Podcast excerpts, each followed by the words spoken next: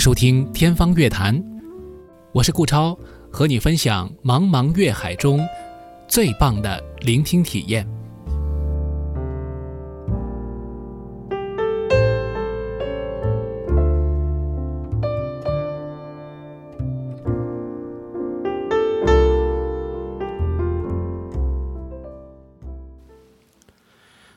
乐坛，我是顾超，好久没有和大家聊天了。的确啊，最近在忙工作的事事情。那么我现在的这个工作主业呢，呃，有些朋友也知道啊，是和这个线上的节目完全不相干的，是线下的这个音乐演出啊，这样一些活动。所以呢，就很少有精力再去顾及到节目。但是今天早上呢，参与了播客节目《跑者日历》和小宇宙联合举办的一个跑步的这么一个小活动，呃，可以说有很多的感慨。那么看到有很多喜欢跑步的人，他们天南海北聚集在上海，那么在一个大清早的周末啊，呃，和和朋友们一起去练习跑步，或者说也是一种共同的分享吧，我觉得非常难得的一件事情。所以参与了以后呢，也和工作人员和主播有一些交流，嗯。很有意思，我觉得这个经历会给我带来很多启发，也让我好像是真的在跑步的过程当中获得了多巴胺，就开始想要更新节目了。那今天这期节目呢，我们就一起来聊一聊我认为比较适合跑步的时候听的古典音乐。那为什么不是爵士乐呢？呃，因为我还是觉得爵士乐的。自由节奏也好，它的这种灵活性，包括它的整个的情调上面，都不是特别的适合在运动的时候去推动你。那音乐在跑步的时候，我觉得最重要的还是要有一定的稳定的节奏啊，同时呢，它要有一定的积极的这种推动力量。当然，或许某一天我攒到了一定的歌曲，我也可以跟大家分享一些我认为适合跑步的时候欣赏的爵士乐作品。那今天呢，我们就是纯粹的一个古典片，给爵士片呢留一个。呃，可以说是活口吧。希望有机会能够再和大家一起来分享。那一说到这个跑步的听的音乐啊，我个人觉得，呃，最让我能够一下子想到的，呃，其实呢是来自呃现代的一个作品，就是呃也是配乐大师吧，也是现代的一个美国作曲家菲利普格拉斯的曲子。因为我觉得他的这个 Glassworks 里面的 Opening。呃，确实是非常经典，很合适，以一种稳定的速度开始。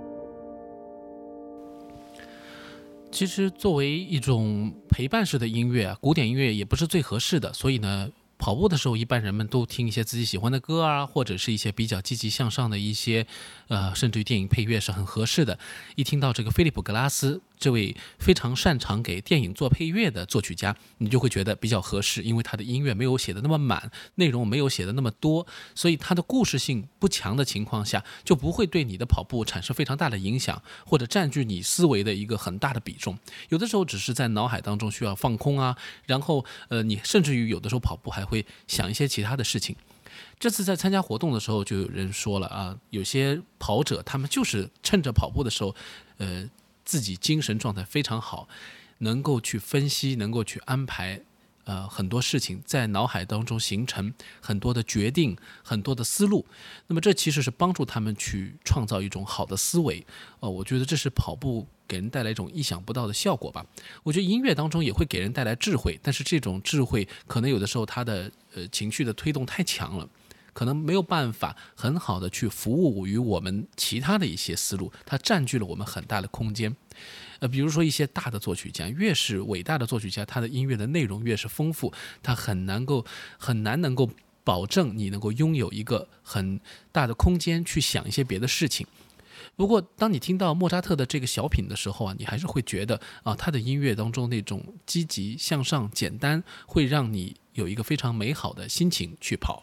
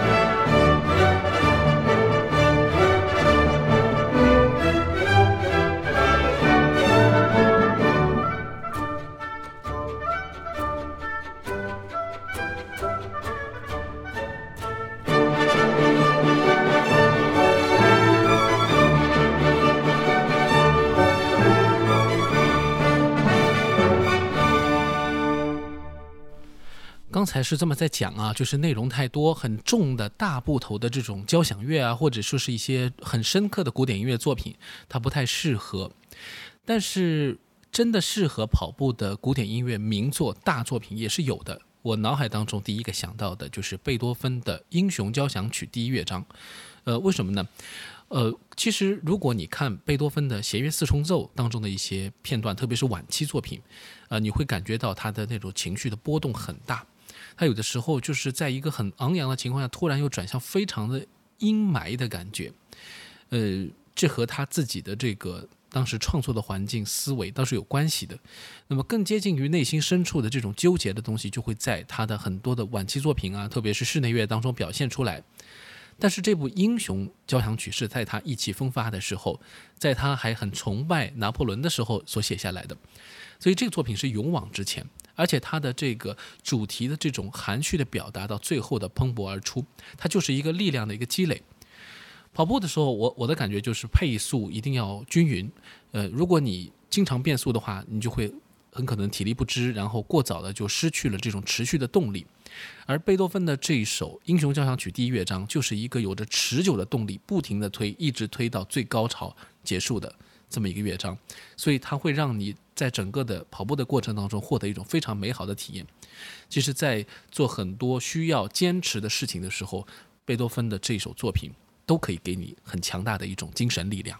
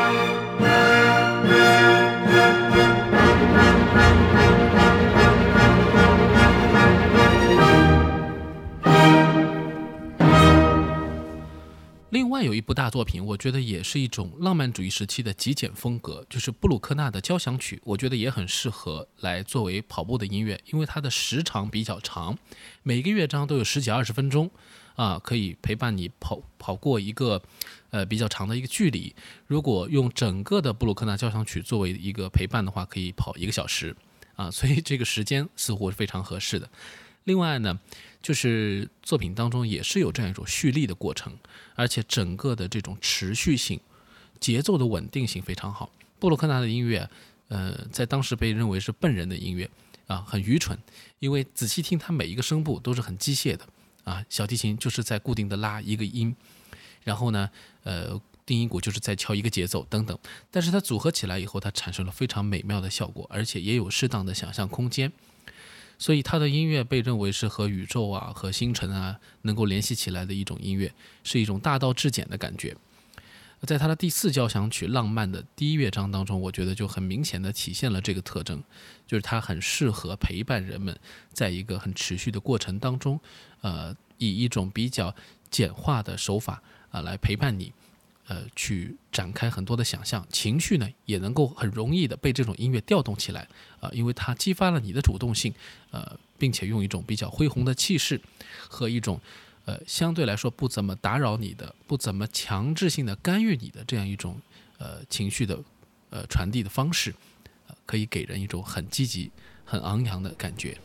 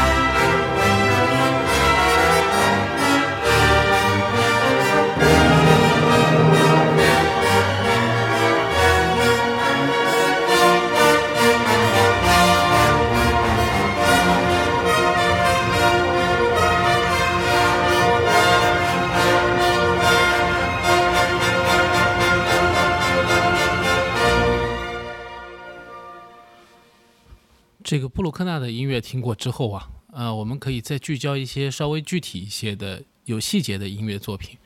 呃，比如说巴洛克时期比较灵动的一些快乐章，其实也很适合跑步的时候听，因为它的节奏也相对来说比较稳定，而且呢，它也会给你带来一种比较简约的，呃，不这么打扰你的情绪的这样一种效果，呃，还是一种比较积极的单向的一种推动力量，来帮助你完成这样一个。嗯，需要耐力、呃忍耐力的这样一种呃体育训练的模式。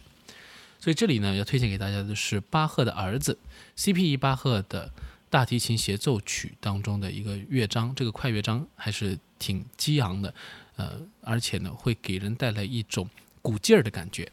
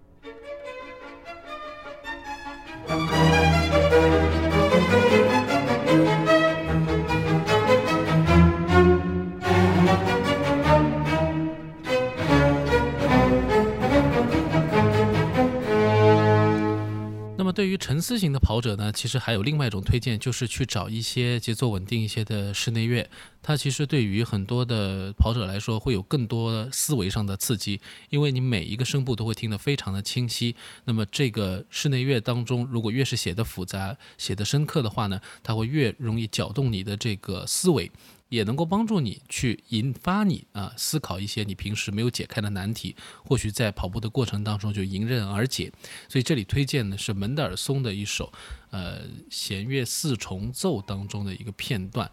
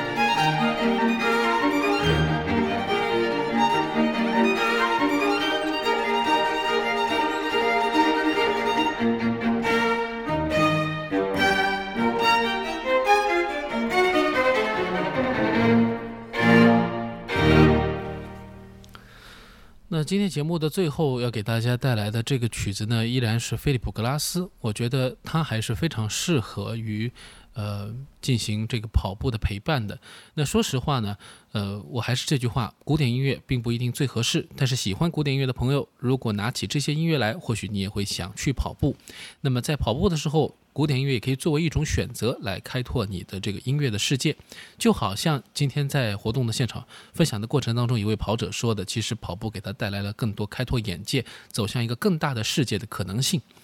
那么在音乐当中，也不必要去呃只局限于自己喜欢的，有的时候跑步需要一些新鲜的音乐来刺激你的这种呃跑步的神经，让你更加有激情、有动力的去持续你的这个跑步的练习。那今天节目最后呢，为大家推荐的这个作品是菲利普·格拉斯的歌剧作品《海滩边的爱因斯坦》，呃，这个当中的一个配乐。那么其实也是一种很有重复性的，然后很机械的，或者说是比较简约的这样一种风格。那么带来的是一种呃拼装组合的乐趣，非常有意思的一个作品。